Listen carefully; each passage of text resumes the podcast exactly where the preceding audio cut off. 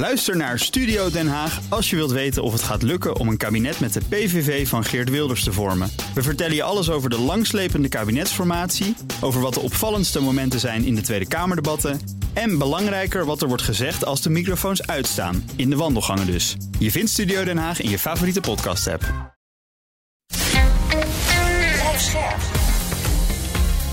BNR Nieuwsradio. Boekenstein en de Wijk. Mark Beekhuis. Welkom bij Boekenstein en de Wijk. Het is maandag, dag 397 van de oorlog in Oekraïne. Hugo heeft een dagje vrij, maar Arend-Jan en Rob zijn er natuurlijk gewoon.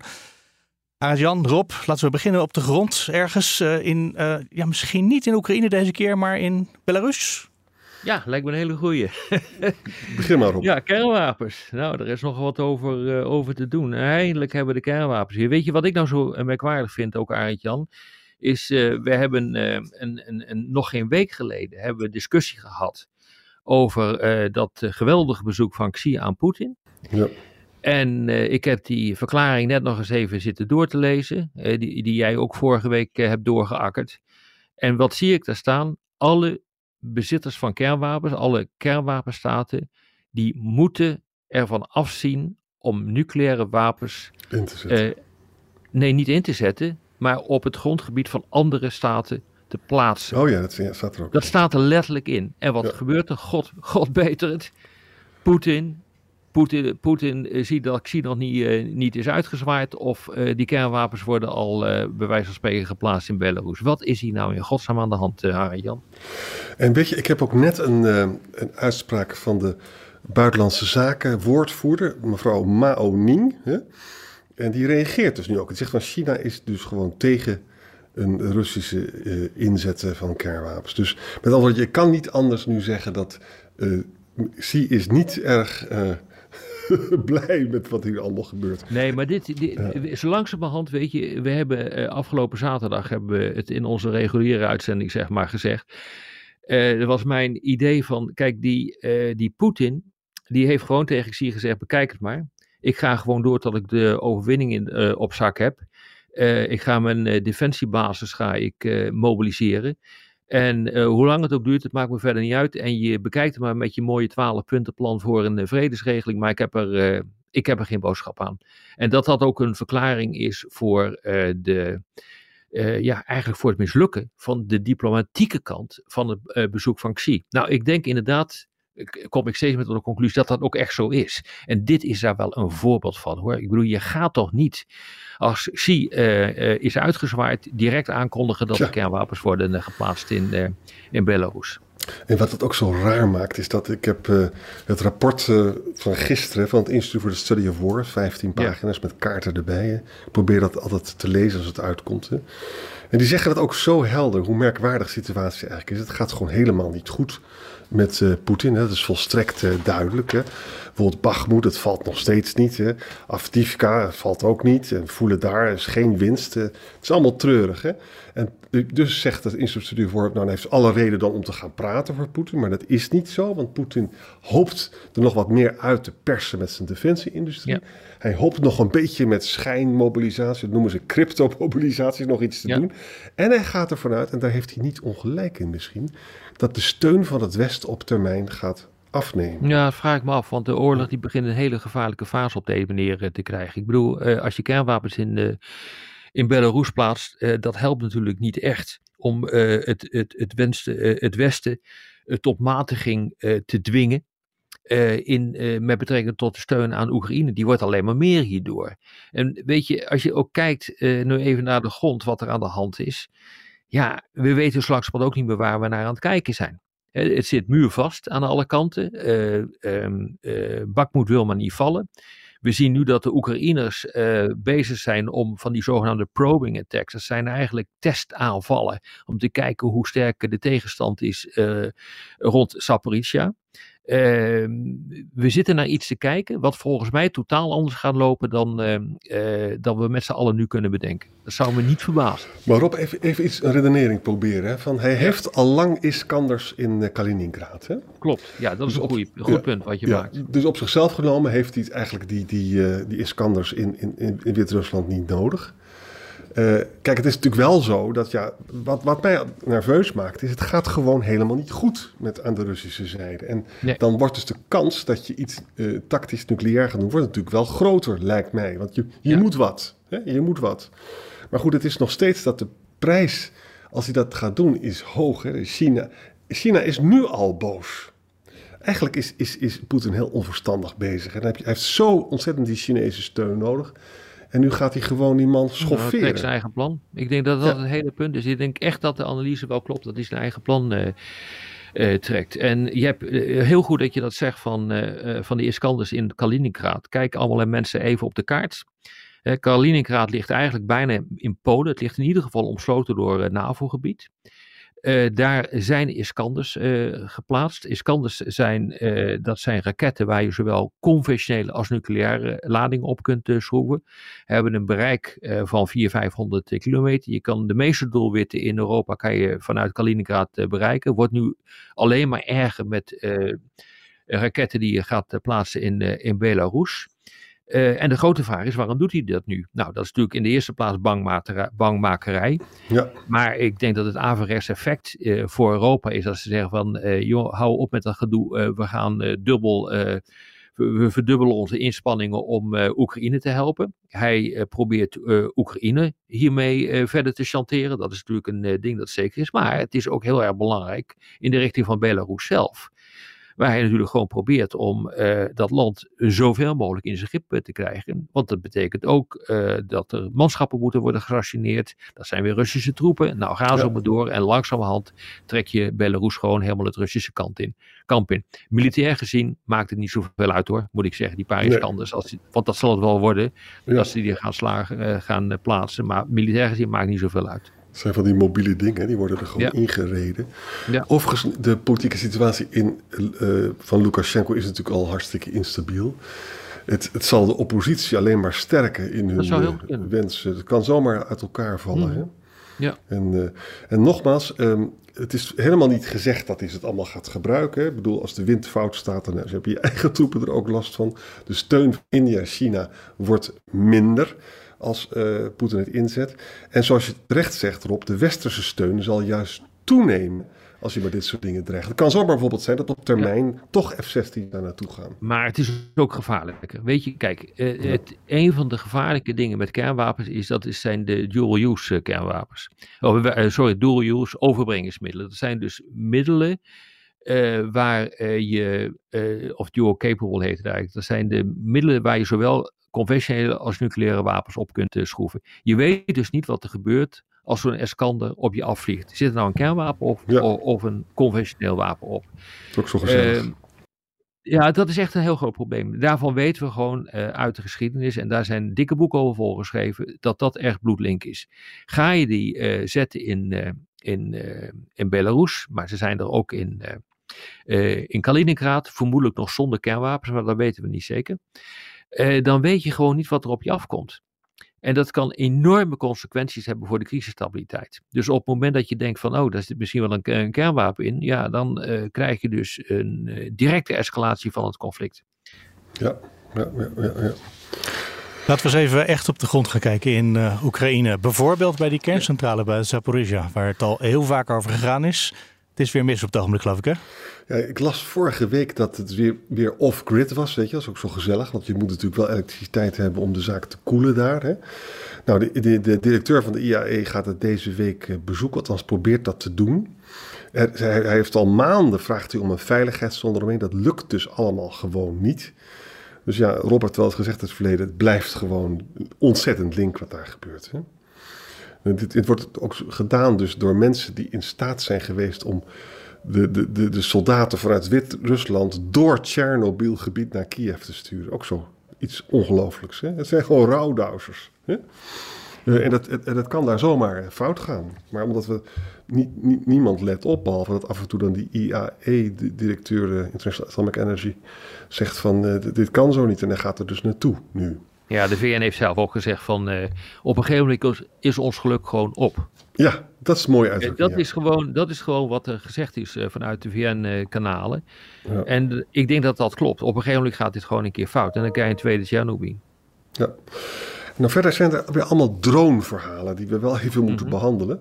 En je leest er maar kleine stukjes over. Een Oekraïense drone, een TU-141, heeft overigens een, een bereik van 1000 kilometer. Die heeft dus 300 kilometer over de grens, dus in Rusland, hè, het stadje Kiryavsk eh, in de Tula-regio eh, Hmm. eh, geraakt. Wat daar geraakt is, weet ik niet. Hm. En ook vandaag, dit, dit- deze drone was zondag, en vandaag is er een Oekraïnse drone naar Drankoy op de Krim.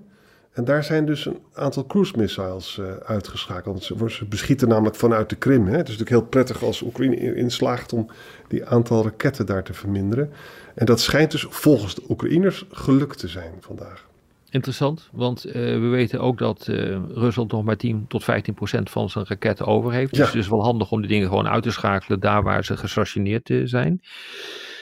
Maar ik denk ook dat eerlijk gezegd dat die Oekraïners bezig zijn om de, eh, om de Russen uit te dagen. Om zoveel mogelijk, eh, eh, met, zoveel mogelijk met kruisraketten en andere raketten te vergelden op, op Oekraïne. Waardoor het aantal veel minder wordt. Waarmee ze rekening moeten houden in de toekomst. Het zou me niet verbazen als dat een tactiek is die erachter zit. Wat denk jij? Ja, dat, dat is gewoon, dat is allemaal mogelijk, hè? maar het is redelijk. eh, ik, ik kan dat nergens eh, daar bewijzen voor vinden. Dat moeten we gewoon maar Ik ook afwachten. niet. Maar het is wel logisch. Ik bedoel, je hoeft ook niet overal bewijs voor te vinden. Omdat eh, de tactiek die men bedenkt, dat is vaak ook dezelfde tactiek eh, die jij kunt bedenken achter je bureau. Ja. En die worden ook achter bureaus bij wijze van spreken eh, dit soort tactieken bedacht. Eh, dat zou me niet verbazen. Maar goed. Oké, maar waarom zou je dan 300 kilometer over de grens in Rusland één dorp of één stadje onder vuur nemen met een drone? Omdat al eerder eh, eh, dat geleid heeft tot een enorme vergeldingsoperatie van, eh, van Rusland. En als je niet meer zoveel eh kernraketten of eh, eh, kruisraketten en ballistische raketten hebt. eh, en je wil weer zo'n eh, vergeldingsaanval uit te voeren. Want die lok je eigenlijk feitelijk eh, uit met zo'n aanval ver over de grens. Ja, daarmee zorg je ervoor dat, eh, dat de overgebleven arsenalen nog kleiner worden. Dat is het Je lokt punt. verspilling uit eigenlijk in Ja, zekere je zin. lokt de verspilling uit. Ja, en je weet gewoon dat eh, eh, de effecten van die aanvallen buitengewoon gering zijn. Het is, eh, eigenlijk moet je constateren dat alle aanvallen op de elektriciteitsvoorziening ehm, en de watervoorziening, eh, dat is allemaal heel vervelend geweest, maar het heeft niet het beoogde effect eh, bereikt. Eh, dus laat maar komen die raketten. En we schieten Ja. ze voor een belangrijk deel uit de lucht. En het gebeurt dus ook elke dag. Hè? Vandaag ook Ja. weer een raketaanval op Sloviansk. Twee doden, 29 gewonden. Dus er zijn twee raketaanvallen, 23 luchtaanvallen, 38 artillerieaanvallen. Gaat elke dag gaat dat door. Maar het is inderdaad zoals Rob zegt, van het is niet zo dat dat, dat nou allemaal de zaak lam legt. Hè? Nee, zeker Dat niet. is, eh, nee, dat is juist eh, het aardige hiervan. Dat is, eh, dat is niet gelukt. Dat En is dat, niet brengt, gelukt. en dat brengt ons tot de speculatie van... eh, het gaat dus, Bachmoed valt maar niet. Hè? Het valt gewoon niet. Nee. Sommige, sommige mensen zeggen van... eh, ze- gaan natuurlijk nu nadenken over hoe ze de Russen kunnen misleiden. Iemand zei van misschien gaan ze wel vanuit Bachmoed met veel meer soldaten... gaan ze doorpakken straks als de Russen uitgeput zijn. Hè? Andere mensen spreken over Melitopol en Saporizhia. Dus daar proberen de zee van Azov te bereiken. Het probleem is alleen, wij weten niet of de Oekraïners daartoe in staat zijn. Eh, Prigozhin zei Nee. zelf dat er 80.000 soldaten klaar stonden bij Bachmoed. Maar dat is onzin. Dat heeft, die, zoveel hebben de Oekraïners niet. Nee, daarom zeg ja. ik ook, Arend Jan. eh, ik weet niet goed waar we nu naar aan het kijken zijn. En ehm, het is. Het, eh, als je naar de kaart kijkt en je ziet hoe Bach, Bakhmut bijna omsingeld is. ehm, dan zou je denken dat het een klein kunstje is voor Rusland Ja. om gewoon die hele stad in te nemen. En dat gebeurt niet. En wat we wel zien, wat gebeurt, is eh, dat eh, de troepen van Rusland gedeeltelijk daar worden weggetrokken en op andere delen van eh, Oekraïne, in de, in de Donbass, in het oosten en in het zuiden worden ingezet. Dat is wel heel bijzonder wat er op dit ogenblik gebeurt. Dus men verwacht een offensief. En eh, ook Medvedev die heeft gezegd, ja nee, we weten allemaal dat zo'n offensief eraan zit te komen van Oekraïne. Dus het is wel bijzonder wat hier gebeurt. En ergens moet zo'n offensief gaan plaatsvinden. En eh, misschien, hè, het is eerder gebeurd dat we gewoon helemaal naar de verkeerde kant hebben zitten kijken. Dat dat Ja. ook weer gebeurt. Ja. Maar ze hebben te weinig mensen, zou je kunnen zeggen. Uh, ook bij Crimina is geen doorbraak. En bij Voelen nee. daar ook niet. Ze hebben hele oude tanks. Dat hebben we vorige week ook allemaal gezien. Ja, maar de nieuwe worden nog niet ingezet. Hè? Dus dat is ook maar zeer betrekkelijk. Want de nieuwe kan je natuurlijk ook achter de hand houden. om de echte ja. doorbraken en het echte offensief uh, te forceren. En we moeten ook nog de impact afwachten van die westerse wapenleverans. Hoe dat allemaal precies zit, weet Zeker. ik ook niet. Ja? Nee, nou, de eerste Britse tanks, uh, de bemanningen daarvan, uh, die zijn uh, getraind. Dus dat begint nu te komen. Ja. Zullen we eens gaan praten over geld? Want, ja, leuk. Um, jullie hebben het altijd maar over wapens. over geld te praten, ja. Maar geld zijn ook niet onbelangrijk. Kijk, weet je, er loopt een hele discussie achter de schermen op dit ogenblik over uh, de vraag: wat kunnen we nou met al dat uh, in beslag genomen geld van die oligarchen, maar vooral van de Russische bank doen? Hè? Uh, dus van de Russische bank is 300 miljard dollar bevroren. En het klinkt zo voor de hand liggend dat je zegt van oké, dat geld gaan we pakken van Rusland en daarmee gaan we de wederopbouw van uh, van Oekraïne bekostigen. Dat geldt ook voor het in beslag genomen geld van de oligarchen. Verkoop zo'n boot van 50 miljoen en stop dat in uh, de, de wederopbouw van Oekraïne. Maar zo simpel is het niet. Nou, en daar zie je weer een enorme scheuring. Uh, eigenlijk in de westerse wereld, waarin we natuurlijk weer de, een aantal rabiate voorstanders, vooral in het oosten van het, uh, van het NAVO-gebied uh, te vinden zijn. De Baltische Staten zitten erbij, maar ook Zweden zegt Rusland moet betalen. Nou, ik denk dat iedereen het er snel over eens is dat inderdaad Rusland moet betalen. Maar je moet wel een onderscheid maken tussen herstelbetalingen. die je bijvoorbeeld afspreekt in een akkoord dat je op een gegeven moment gaat sluiten. en het zomaar afpakken van geld. van de bank of van oligarchen. Want daarmee ga je dus totaal ons internationale rechtssysteem ondermijnen. He, want als dat zo is, dan is niets meer zeker, dan is bezit niet meer zeker en dan kan je ervan op aan eh, dat er enorme vergeldingen gaan komen en dat ook al het bezit van wisselingen wordt, uh, uh, wordt afgepakt. En dan heb je echt wel een geweldig probleem hoor.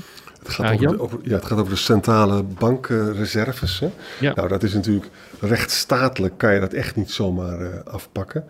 Zou je dat wel doen, dan kan dat een, uh, andere landen dus de, de, neiging geven om gewoon veel minder in, in dollars uh, aan te houden.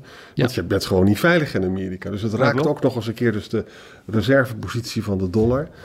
Nee, ik vind dit heel, uh, dit is heel onverstandig. En, Yellen in Amerika heeft ook gezegd, doe dit niet, hou hiermee op. Uh, precies ja. wat jij ook zegt, uh, Arjan, uh, dollar als reservemunt, die wordt daarmee ondermijnd. Het internationale recht wordt ondermijnd en worden als Amerika als een onbetrouwbare partner gezien voor zaken doen. Zwitserland heeft ook gezegd van we doen dit niet, want dit gaat tegen de grondwet in en, en tegen het internationale recht in. Maar er zijn altijd landen die dat graag wil, willen doen. En ik ben ervan overtuigd dat heel veel mensen als je met een microfoon de straat oploopt, dat mensen zeggen, ja nee, dat moet je doen. Dat uh, geld moet je afpakken van die schoften en uh, inzetten voor de wederopbouw van, uh, van Oekraïne. Maar ja, de bredere consequenties daarvan zijn echt indrukwekkend. Zelfs ja. voor de aanschaf van wapens kan je het niet gebruiken? Nee, nee je kunt het niet gebruiken. En ja, je kan het wel doen, maar realiseer je, dan gaat het ook gebeuren met alle tegoeden van westerse banken, uh, westerse bedrijven, uh, bezittingen van westerse bedrijven, zelfs hele westerse bedrijven elders in de wereld. En dan krijg je dat. Ja, weet je, dan trek je de hele boel compleet uit elkaar. Het is een doos van Pandora. Ja, ja. ja, dus daar moet je ontzettend mee uitkijken met dit soort dingen. Een hele hoop dingen, daar hebben we het vaak over gehad. Uh, zoals het, uh, het, uh, het aanklagen van, van Poetin voor, het, voor een tribunaal.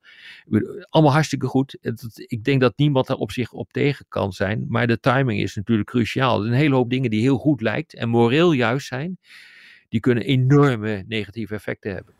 Ja. Gevolgenethiek. Hè? Je moet naar de gevolgen, ja. niet, niet naar de intenties kijken. Ja. Nou, misschien kunnen we daar een nachtje over gaan slapen, Arend Jan, Rob. ja. Spreken we elkaar morgen weer. Tot morgen. Ook Liesbeth Staats vind je in de BNR-app. Ja, heel handig. Luister live naar Kees en mij tijdens de Daily Move. Dan blijf je ook gelijk op de hoogte van breaking news en het laatste zakelijke nieuws. En daar vind je ook alle BNR-podcasts, waaronder de Perestrooikast. Download nu de gratis BNR-app en blijf scherp.